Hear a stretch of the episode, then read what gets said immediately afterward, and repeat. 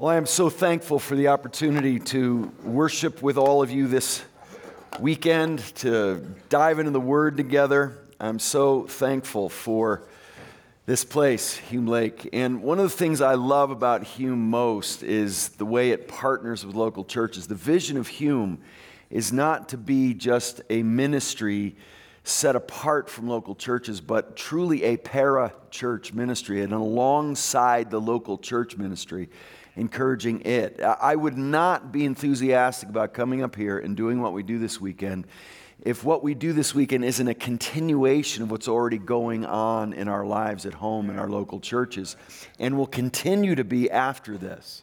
We will be like coals taken out of a fire and, and it will go out. We won't stay on fire for Jesus if we don't stay with other people who are following him as well. And so, as we think about what we've learned this weekend and what God's been doing in our lives, it's so important to translate that into the daily. Dietrich Bonhoeffer said, The hardest thing about the Christian life is it's so daily. And there's a dailiness to it. Uh, other religions, you know, you, you take a pilgrimage to Mecca or you climb the mountain and see the wise man and you attain nirvana or enlightenment and you've arrived. The Christian life has a dailiness to it a working out of kingdom realities in the midst of everyday life of going to work and sitting in traffic and changing diapers and loving your wife and kids and being a good neighbor and going through the difficulties of life following Christ and seeking to glorify him in the mundane things. And so we've got to be thinking about translating what God's doing here into our daily lives down there when it just doesn't feel as intense and as exciting. And and I, I just love the opportunity we have. So we, we've talked this week and about what it means to be a child of God, what it really means to be a Christian man. And when we realize what Jesus has done for us, that we're forgiven, that we're justified, that we're adopted, that frees us to lead lives of integrity, as we saw last night, grounded in fear of the Lord, a healthy fear of the Lord, and live lives of integrity. What I want to think about in our last time together here is that we not only get to be children of God who live lives in, of integrity, not perfection, but integrity, that we can look at our lives and say, yes, the pattern of my life is one of integrity, that I, I'm a man who is living what I say I believe. Again, not perfectly, but in a way that is, is an example. And what I want to talk about this morning is this amazing privilege that out of our identity in Christ and out of our integrity of lives, we are able to take initiative in relationships. Just like I have seen so many of you this weekend beautifully move toward each other and pray for each other and lay hands on each other and care for each other and encourage one another. It is so obvious so many of you have a view of the Christian life as not just something about your own growth, but your growth then being translated into helping other people grow. We were never created to grow in independence to grow as individuals. We were created to grow as a people, helping each other grow in this way. And again, this wars against some, some male instincts to be independent and an individual and, and not need people. That's just not true. There's no such thing as a self made man. First of all, God made us, and then He uses other people to make us into the people He wants us to be. And so I would love it if you guys would be able to to grab a hold of this idea that we not only get to be children of God, but we get to be ministers of the gospel. Not when we arrive at some place of perfection, but in the midst of our growth, in the midst of our struggles. We prayed this morning for the guys who trusted Christ for the first time last night that they would be ministering, that they would already be taking what they've experienced this weekend home and become ministers Yes, with still lots to learn and lots to grow, but, but to be ministers of the gospel. You know, I, have been around Christians a long time, and there are things that have broken my heart through the years that, that God's people have experienced and the sin that can grab a hold of our lives. But I have watched God's people be incredible in the way they care for others and live out the gospel. I, I will never forget, there was a man in our church and, and Jeff was one of the most godly men I've ever known. He was a deacon in our church, incredibly servant hearted, an amazing man, father of five. Jeff, Jeff was a nurse, and when he graduated from Biola with his nursing degree, male nurses are in high demand. So basically, a male nurse can, can choose anywhere he wants to work because, because they can lift people and they can do all sorts of things. And so, so they're in high demand. And Jeff could have worked anywhere he wanted. He could have gotten a lucrative job, but he decided to work with, with the poor and, and do visitations of people who are low income and, and work for the state and, and take the lowest paying nursing job he could because he just wanted to help people in great need. And an amazing father, an amazing husband, and he was an incredible man. And, and Jeff was diagnosed with leukemia, and not even two years later, Jeff died and left behind a wife and five kids. And I, I will never forget the morning he died. I got a call at 3 a.m. when he died, and I was told. And that morning, we were supposed to have a men's breakfast where I was supposed to teach on the holiness of God. And Jeff died. And so I, I got on the phone that morning at, at 5 a.m. with the other guys planning this men's breakfast at our church. And I said, What should we do? You know, Jeff was a key part of our men's ministry. And and they said, Well, let's go ahead. Let's talk about the holiness of God. And so when I got up to teach, I said, Guys, let's reflect on our brother Jeff's life. And let's think about ways the holiness of God affected him and the way he then lived because of it. And we heard testimonies of the way Jeff loved and served people in incredible ways. And when we were done with that, we had a time of worship, thinking about where Jeff was, worshiping Jesus. And then when, when that was finished, I turned to these guys, there were about 200 men in this room, and I said, Guys, as of 3 a.m. today, we have a new widow in our church. And we have five kids who don't have a dad anymore. And we, as the men of this church, need to step up. We'll never take Jeff's place, but we need to step up and do everything we can to provide, provide the care of a husband who's not here anymore and a father who's not here anymore. And I got to tell you, I, so similar to what I'm looking at now. this is all, you know, uh, hypothetical in your head, but, but that morning I was looking at the faces of these guys, and they were ready to go to war. it was unbelievable. They were just like, let's go. It, it, after two days, I, we had to call the guys and say, hey, guys, just give them some space. because they were on the job. And here's, here's the beautiful thing. Um, Leah, Jeff's wife, uh, yeah, it was beautiful. Leah's wife was able, with Jeff's insurance, but they didn't have any money. They lived in this little apartment with these five kids. And, uh, but when Jeff died, he had an life insurance policy, and Leah was able to buy this, this very nice home right across the street from our, our house. And, and so we were able to care for them. But guys, uh, through, the, through the living room window of our house, we had a front row seat to the people of God, especially the men of our church, loving this widow and her five kids in amazing ways. This house needed a lot of work.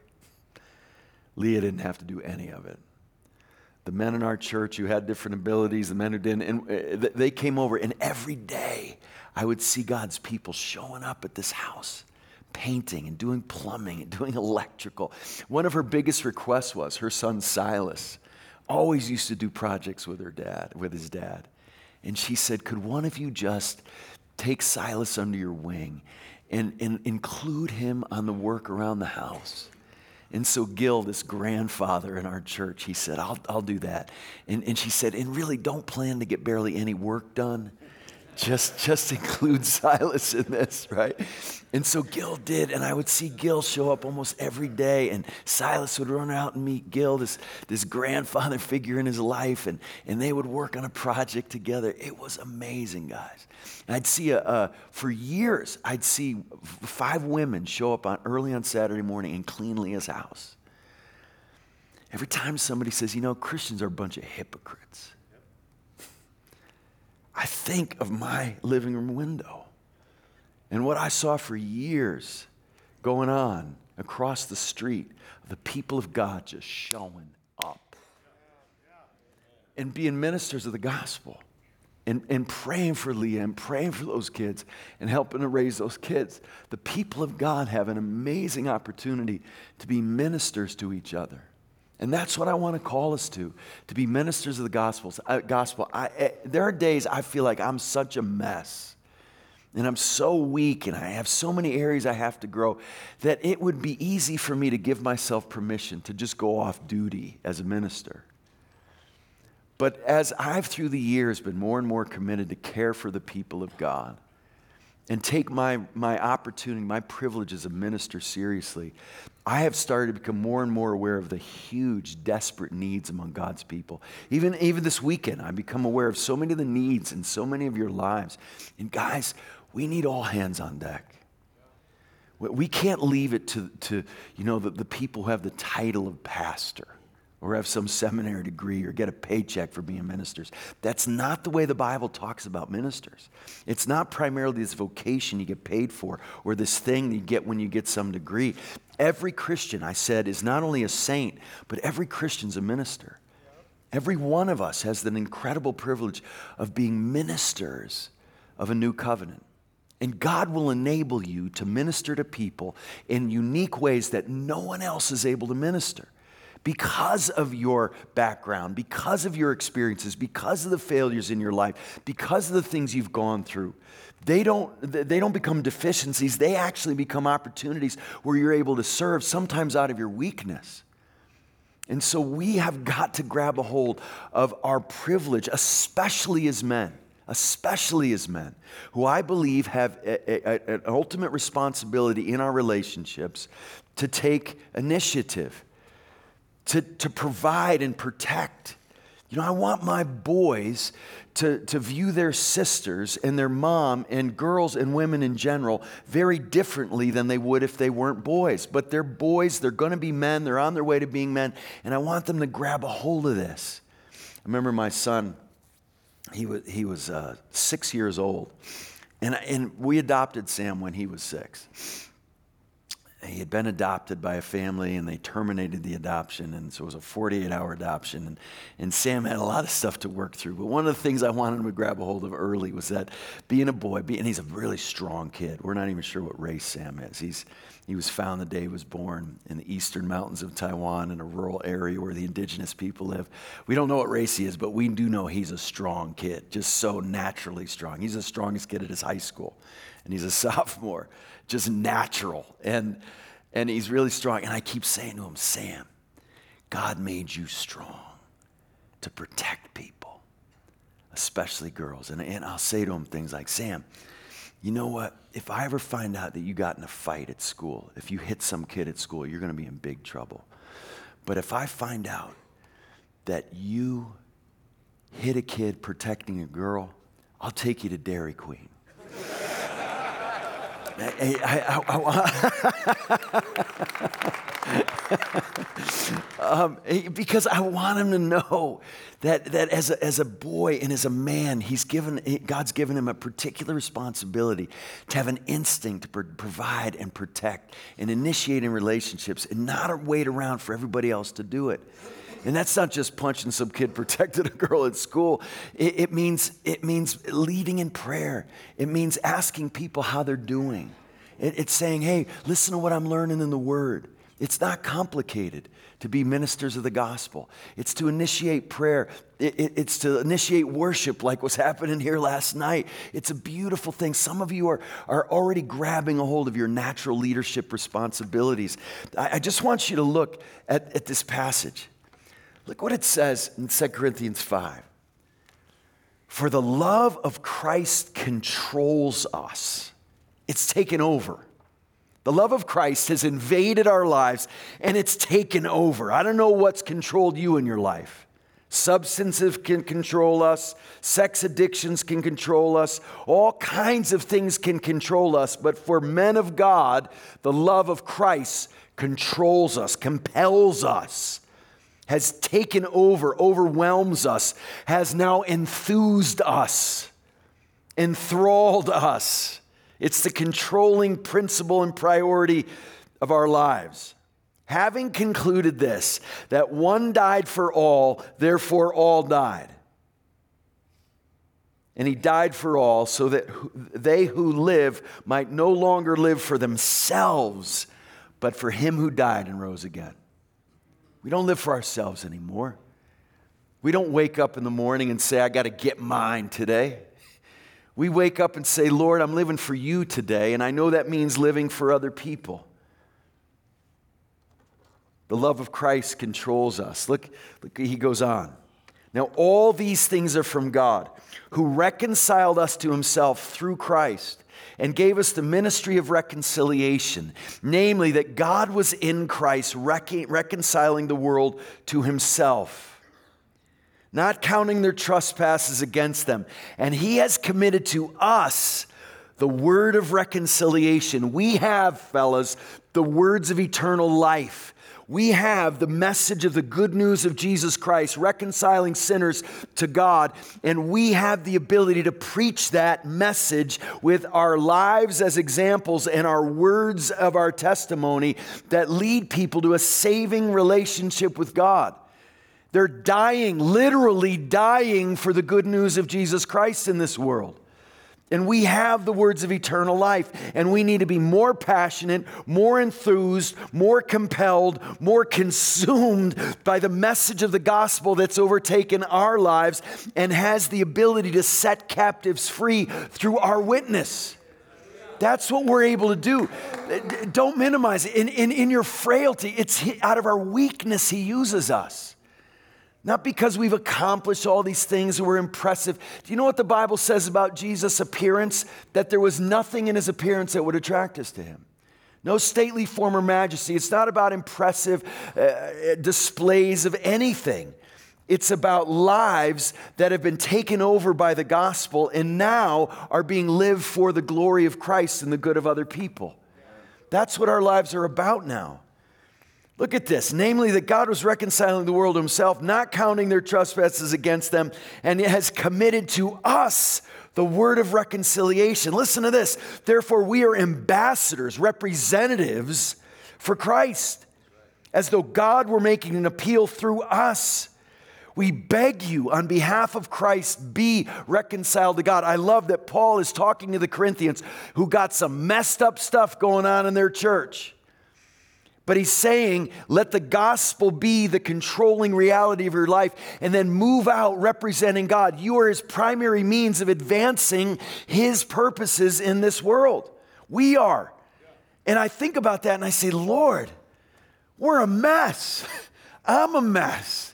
You could have done better. You know, I remember I heard a sermon on the church, and it was on the bride of Christ. And the title of the sermon was a guy named Steve Brown. He's got this deep voice.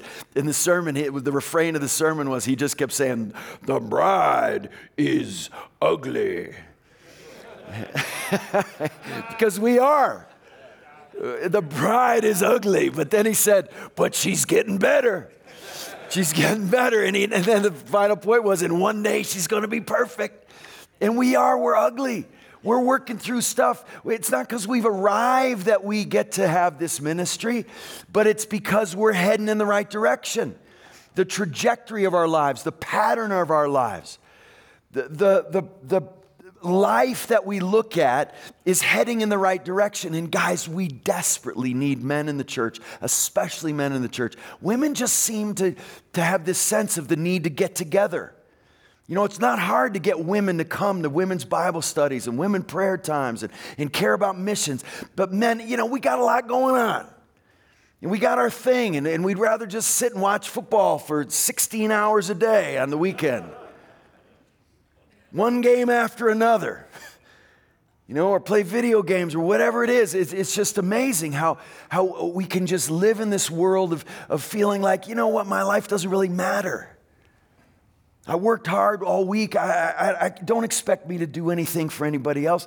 And, and I'm not saying we can't recreate. I'm not saying we can't rest. I may be the best napper you've ever met.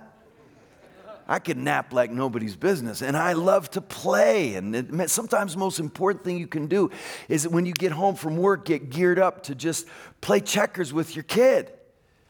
Right? When you, when you feel like just vegging, imagine that term, veg. Uh, that means I'm going to act like a vegetable for the next six, three hours, right? Which contributes nothing to the world. But we have the, I find it so invigorating when I, I flip that switch and say, Lord, use me. Use me. And, and it, it brings you to life. We are ambassadors, representatives. And then Paul goes right into the appeal.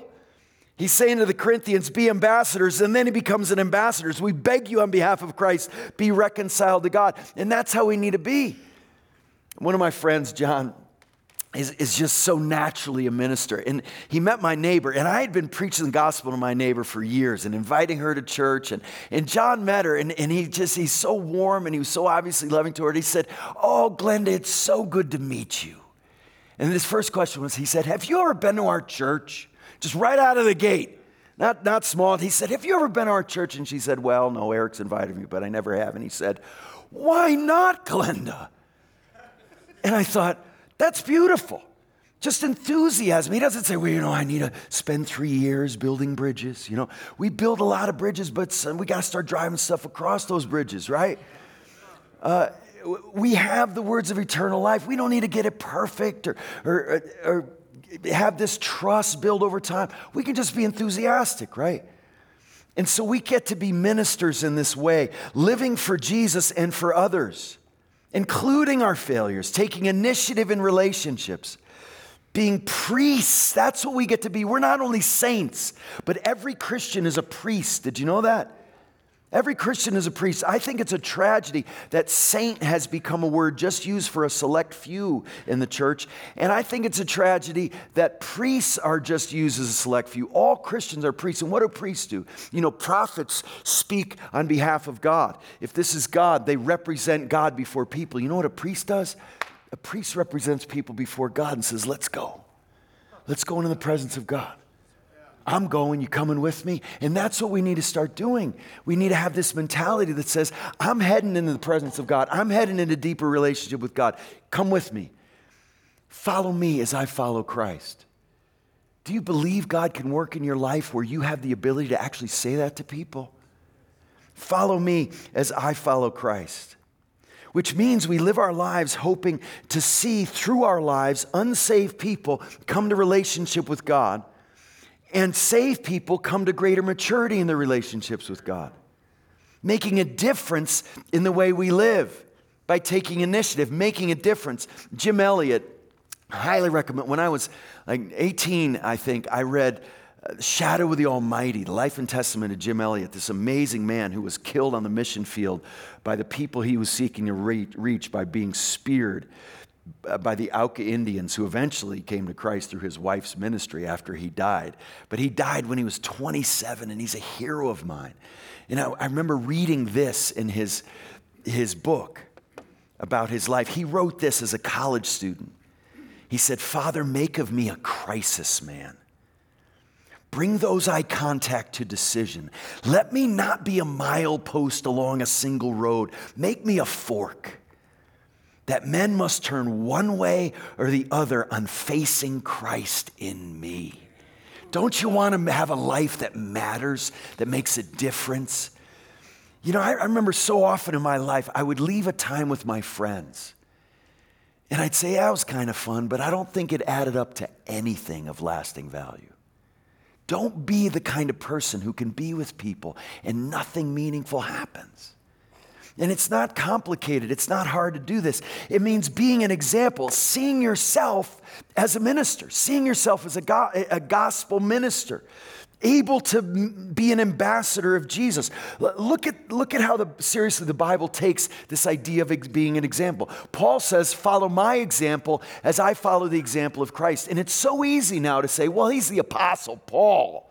Of course you follow his examples, but not mine. No, it's throughout the Bible. Look what he says to his young son in the faith who had physical weakness. It seemed he had timidity that he struggled with. He was young and people looked down on him because of it. So he needed encouragement. And look what he says let no one look down on your youthfulness, but rather in speech, conduct, love, faith, and purity, show yourself an example of those who believe, Timothy. Be an example. See yourself as someone people can look to for what it looks like to follow Jesus. Look what he says to Titus In all things, show yourself to be an example of good deeds with purity and doctrine, dignified. Do you see yourself as an example? Do you see yourself as a leader? in whatever sphere of influence God's given you. And the more seriously you take that opportunity to be a leader, your sphere of influence will grow. It will increase over time. And God will bless you with spiritual children and people who are more like Jesus because of your influence in their lives. Grab a hold of that amazing privilege. Look what it says in Hebrews. Remember those who led you who spoke the word of God to you, and considering the result of their conduct, imitate their faith. Notice it doesn't say imitate their style, imitate their personality, imitate these peripheral things. No, imitate their faith. Remember what their faith was like in following Jesus and imitate it, follow it. Imitation's a weird thing, isn't it? Because we love authenticity, we, being, we love being real. But, but there's something about the Christian life that, that just imitates. I remember I was in this diner in Nebraska. And it was just this diner with, with these farmers. It was just this little, it was beautiful. I'm sitting in this diner, and this cowboy walks in. He's got spurs and everything. Like I was in the, I was in the Costco in Visalia, and this guy's walking around in spurs, and I'm thinking, I ain't in LA anymore. Uh, it was just beautiful. This guy's walking around Costco in spurs, yeah. Uh, uh, it, but I, I'm in Nebraska, and this guy walks in this, and he's got a he's got a cowboy hat on. He's got these these uh, nice jeans on. He's got a flannel shirt. He's got a, a a handkerchief hanging out of his back pocket. He's got cowboy boots on, and his probably five year old son is walking right behind him, looking exactly like his dad. Hat, spurs, boots, hanky. I mean, everything and he's everything his dad does, he's doing. He's just following and he's standing there. He puts his arm, he's everything is, and I think that's it. That's, that's what it means to imitate Jesus. To, to be a follower of Jesus means you watch Jesus and you do what he does. In, in, in, in the Christian life, that means you, you see somebody who's godly, you see somebody who's following hard after Jesus, and you imitate their faith. That's not being phony. You're not waiting until it's coming naturally. You're not waiting until it's instinctive. You're not waiting until you feel like it. You follow the example, right? It's like learning an instrument or a sport or a skill of any kind. You know, my dad is so mechanically inclined. My brother and my dad got all the mechanical inclination, and I got left with none of it.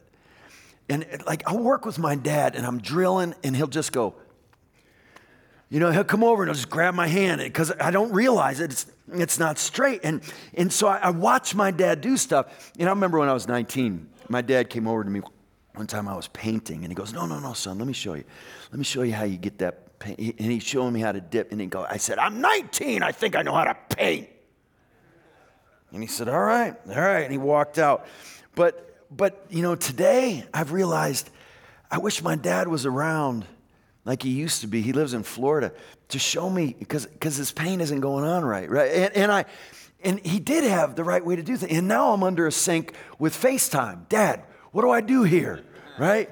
What's that? How do I get that out of there? And and and I'm not waiting until I'm a natural plumber. Right? I'm, I'm following my dad's lead. I'm following his example. We can overvalue this idea of authenticity where we're not willing to just say, that's what it looks like. And I'm going to do that. And you know, sometimes eh, when you actually commit to doing something, it starts to feel more natural. It starts to feel more instinctive, and that's, that's where we want to go. But very often it begins with imitating, following examples and imitating faith. Look how the Bible describes this. You shall be to me a kingdom of priests, a holy nation. Imagine what this sounded like to Jews in Exodus, eh, when it was written in Exodus here. It's saying, look, you know, priests were this select few.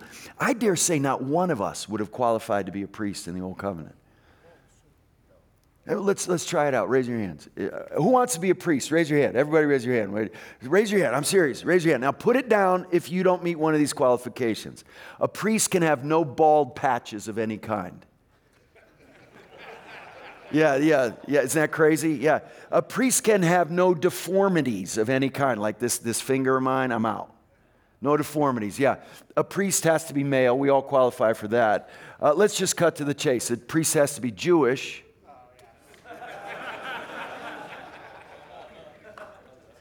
We're out. I don't even need to get to the tribe of Levi. I don't know. Okay. All right, so uh, there are about 30 other qualifications that would have kicked us out. But right in the middle of this focus on priests, who gets to go into the presence of God and say, Who's going with me? Look what it says. There's coming a day when you'll be a kingdom of priests, a holy nation. All my people will be priests. And that's exactly what happens. Look, you yourselves, like living stones, are being built up into a spiritual house to be a holy priesthood, to offer spiritual sacrifices acceptable to our God. That's what God's people are about. They're saying, I'm a priest. I get to go into the Holy of Holies because of Jesus. I get to boldly approach the throne of grace in confidence because of Jesus. Who's going with me? You do it through Christ, but, but, but people get to that point through his ambassadors, his ministers that we get to be. And so we want to be men who do this. And I want you to know this I don't think you grow the way that God wants you to until you take this seriously. The more you see yourself as a minister, the more you will grow. Do you know what it says in Philemon, verse 6? It says, I pray you'll be active in sharing your faith so that you will have a full understanding of every good thing you have in Christ. Sometimes you don't realize how great something is until you help somebody else understand how great it is. You know what I'm talking about? That, that as you, you, you can see how desperately this person needs Jesus, and you see how much more you need Jesus. You can see how you, you want this person to understand how beautiful and sufficient Jesus is, and you understand it better. Remember, I was, I was teaching evangelism at Wheaton College, and I was teaching this evangelism class in, uh, in, in, this grad class. And I had this guy, Joel Davis, in my class, and he was an on fire evangelist. He, he had an amazing ministry in the prisons in downtown Chicago. And he was leading 5, 10, 15 guys to Jesus every week. And, and I felt like, Joel, you should teach this class. It should not be me. And he had this incredible ministry. And here's Joel uh, giving testimony of doing all the things we're talking about in this class every week. And he was a godly guy, loved Jesus. And I remember telling a faculty member about Joel, who actually was, was an undergrad at, Bio, at Wheaton at, at the time. And I was saying, man, this guy Joel, he's an on fire. And he said, wait, wait, wait. You mean Joel Davis, who was an undergrad here, who played on the basketball team? And I said, yeah, that's him. He said, we cannot be talking about the same guy. That dude was a complete loser. And I went to Joel and I said, Hey, Joel, what happened to you? And he said, I've been talking to somebody from my past, have you? And I said, I said, yeah. I said, yeah, I have. He said, you know what happened to me? Somebody asked me to teach a seventh grade, uh, coach a seventh grade basketball team. That's what happened to me. He said I was a complete phony. He said, I don't even think I was a true believer when I was an undergrad in, in college. And he said, but then somebody asked me to teach this inner city seventh grade, ba- uh, coach the seventh grade basketball team. And I looked at these kids. I saw their lives that were a mess, and I knew what they needed was Jesus. And I knew I wasn't following him. So I had a couple options tell these kids they needed to follow Jesus when I wasn't, or start following Jesus. Yeah. and then be able to offer them something I actually had. You see, until Joel felt some responsibility for somebody else, it didn't click in his head. And I walk into our congregation every Sunday, I walk and I look at those faces. I'm involved in the lives of these people. And there's so much going on. I walk around up here loving getting away, but I can't help but thinking about Aaron, who had a motorcycle accident this week, and he's, he's, he's holding on a thread of life right now. I can't help thinking of families in crisis and divorce and kids who've run away in our church and, and kids who are just getting pulled into to pornography in a way that, that's keeping them in prison. And, and I walk in there and I think, uh, just a few of us can't do all this. A few of us can't do it. We need everybody grabbing a hold of their privilege of being ministers of the gospel. And I want you to know that it doesn't mean you're perfect. I want you to know that one of the best ways you can be an example is in the way you repent. One of the best ways you can be an example is in the way you own your sin. And don't lie about it and don't equivocate and don't rationalize and excuse it, but own it. I, you know what has been one of the best examples we have in the whole Bible? Psalm 51. David repenting of breaking half the Ten Commandments and one sin with Bathsheba. Against you only you have I sinned and done what is evil in your sight. You're justified when you judge. I was born in iniquity. He just owns it. You can be an amazing example in the way you confess and repent and own your sin, not just in your past and in an ongoing way. I remember we were reading a children's Bible to my kid one time, kids one time, and it was, um, it was uh, the Cain and Abel story, and and there were these questions after the Cain and Abel story, after Cain killed his brother, and it was about sin. And the first question I asked my kids, we're sitting on the couch, they're little, we're sitting there, and the first question is, "Do you think your parents are sinners too?" You should have seen my kids. They were like, "Yes." Yes, what a, it was like, what a stupid question. I'm like, you want to think for like a second before you answer that? That maybe it's possible. They're like, yes. It's, and I thought, man, why did they respond that way? It was it bothered me at first, but I thought, you know why they responded that way? They actually know the Bible fairly well, and they've seen us sin lots, and they've heard us repent and ask them for forgiveness for sin.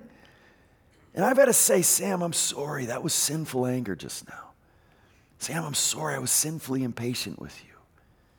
Sam, I'm sorry. I, I notice it's Sam a lot, but, um, but you know what's funny? Sam and I, when we adopted him, we, Sam and I went to war for, for two years. But now he's 16 and we're buddies. It's just amazing. It's just amazing. It's beautiful how God's worked. Yeah. Um, but but I, have had to repent in front of my kids, and I want to be a good example of that. And so we don't have to be perfect to be ministers of the gospel, to lead people in our lives. And like I said, it's not complicated, guys. It's what I've been watching so many of you do this week. So many of you encouraging me as I'm up here preaching by simply being engaged and obviously hungry obviously encouraged me by lifting your hands and blessing me and praying for me. I can tell as I'm preaching, some of you. I just, I'm blessed just watching you guys minister to each other. It's been so great to, to watch the ministry happen, not primarily up here. I mean, uh, we, we've been trying to minister to you, but the most important ministry's been going on among you guys in the dining hall and here and walking around camp. I've seen you praying for each other, blessing each other, and simply being an example. Don't minimize the power of being simply an engaged worshiper. You know how many times I've gone into corporate worship with a cold heart, with a hard heart, with a distracted heart? And some brothers over here running to the throne. He's not even conscious of me, but he's saying to me as he does that, Let's go, Thomas, let's go. And I'm like, All right. And I follow him, and he doesn't even know what's happening. Right? But sim- and the opposite happens too. The opposite happens too disengagement or distract. If, if, simply presence in an engaged way is a powerful ministry. Just showing up. You know, my friend's sister died, and there was this pastor in his church who came from a really tough background and, and he, didn't, he didn't talk fancy or anything, but Denny was maybe the most powerful minister in that church. And, and, and Craig said that when my sister died, he was there within an hour of that car wreck at our house. And he said all he did was knock on the door. Greg said, I opened the door and tears are streaming down Denny's face. And he said, he just gave me a hug. He walked in the living room. He sat on the couch and he cried for about half an hour. He got up, he gave me a hug, and he walked out. Ministry's not complicated, people. It's not complicated. It's not easy. It's not easy, but it's never been complicated. It's being there. It's being a presence of an engaged follower of Jesus. It's being a man of the word who's able to say to people, listen to what God taught me this morning in the word. It's being a man who takes initiative and on the way home says, hey, let, let's shut the radio off and just let me read Galatians and we'll talk about it. Is that radical or is that just simple Christian life, right? It's somebody who turns the conversation about the weather at the Dodgers to, hey, how's your relationship with your wife doing? It's being willing to say hard things like, you know what? Your, your sense of humor is just cutting people down. You cut people off, you don't listen well. It's, it's being able to rebuke as well as encourage and bless. It's being somebody who makes a difference, who's a crisis man. I'll never forget my friend Ed was in a horrible car wreck. His van flipped over, we don't know how many times. He was ejected, ended up in a field. He, he, came, he became conscious while he was being loaded into a helicopter. He looked on the freeway as he's being loaded in the helicopter, and his family's possessions are all over the freeway in Florida, in Gainesville. And at the moment, he didn't remember that his family had flown home and he was driving the van back with all their stuff. So he sees a car seat, he sees stuffed animals on the road, he thinks his family's all dead. He's just, I mean, the physical stuff was horrible, but he ends up in a burn unit for three weeks in Gainesville. His wife flew down to be with him, but she had to get back to the kids. So I flew down and I spent a week and a half with Eddie in a burn unit in Gainesville. There are few places on the planet worse than a burn unit. And Ed, Ed went in for a, a, surgical cleansing on his leg, which got really messed up as he went through the window. He had terrible injuries. And Ed um, came out of that surgery. This is a great athlete. He was, he was on staff with, he still is on staff with Athletes in Action. He came out of that surgery, and the doctor said, Ed, I'm sorry, we had to remove your calf muscle, and we had to remove your Achilles tendon and, and your heel life radically changed in that, in that moment. And so I went down to be with him, and, and he had all kinds of complications and difficulties. And I'm reading the Bible to him, and I'm, I'm trying to encourage him, and I'm praying for him, and he wants me moving the fan around all the time. He's real picky about things. And, and so, so I'm trying to help him. And for 10 days, I would go for a run every day and just try to clear my head. But then I'd, I'd spend the rest of the time in, in his room with him, sleeping on his couch. And it was brutal. It was brutal for him, way worse than me, but, but it was brutal for me. And I'm trying to love this brother well. And he had to go in for another surgery, just an exploratory, see if there was an infection, which there was last time. So we go into the surgery, and we're, we're in the anesthesia area. And Eddie's laying in this bed, and he looks up at me, and he's shaking from fear. Big, strong athlete. And he says, E, you got to pray for I'm really scared. He didn't know if he was going to come out this time with no leg. And I looked at him, guys. I felt, seldom felt this way in my life. I felt like I had nothing to give him. I, felt like I'd, I'd read every scripture I could think of. I prayed everything I could pray. I've said everything I could pray. And I felt empty. Well, the whole time we were there, there was this African American woman, probably mid 50s, it seemed her job was to pick up stuff after nurses and doctors just chucked it somewhere. It seemed like that was her whole job. She just kept cleaning up everywhere. And I didn't realize it, but when we eh, were having this conversation, she was picking up something next to Ed's bed and she heard the whole thing. And I'm standing there looking at my friend, and she's obviously just doing this, listening to this conversation. And when I didn't say anything for like 45 seconds, she stands up and says, you got a word for us?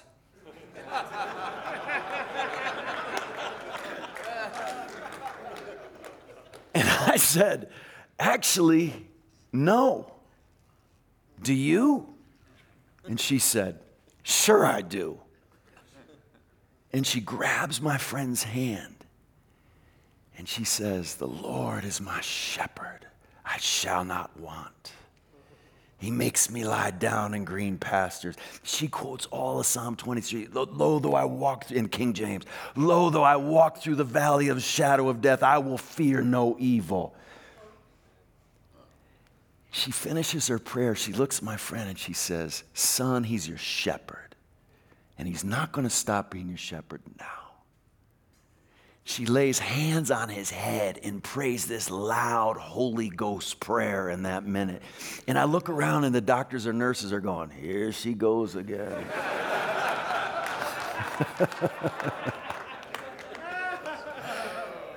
and they were kind of embarrassed. You think I was embarrassed? I don't know her name. I never saw her again. She's one of the first people I'm going to find in heaven. Ed thinks she was an angel. I don't. I, I think she was just a faithful minister of the gospel. who was ready and ministered. She was probably the least educated person in the room, but the most godly. And the one who was the most powerful minister in the room. I, I was spent. And she stepped, it's like she came charging out of the bullpen like Eric Gagne used to, you know? And she comes running out of that bullpen and says, I got you. I'll take you. Sure, I do. I think of her all the time. Guys, ministry is not complicated. It just takes a transformed life that believes you're a child of God, forgiven and justified in Him, that believes you're living with enough integrity for you, you, you to be able to say, Follow me as I follow Christ, and then walking into those opportunities when God opens doors and is able to use you in powerful ways in the lives of other people, starting with the people closest to you. If you ain't getting it done at home, you ain't getting it done. It's got to start there. Don't be the man at church and a loser at home. That's not how it works. And so, so let's grab a hold of this amazing privilege and see our lives make a difference so that when we get to heaven and hear, well done, good and faithful servant, and see a legacy, much of which we're not even aware of in this life, we'll be able to rejoice with the angels around the throne of Jesus. Lord, help us to be men who love you because you loved us first. Lord, help us to live in the freedom, your forgiveness, in Christ's righteousness, and our adoption as sons that He brings. Lord, give us freedom from sin that we know is true of us if we trusted Jesus. And please, Lord, make us ministers, ambassadors, priests to our God. Use us powerfully. Lord, if a, if a group of men this size grabbed a hold of what we've been talking about this weekend, Satan is going down. And we're going to see a massive movement in this world. Lord, you turn the world upside down with a bunch of uh, messed up disciples, with, with a church that started off way smaller than this. Lord, I pray we would go back into our families and friends and communities and that you'd use us in powerful ways for the glory of Christ. We pray in Jesus' name. Amen.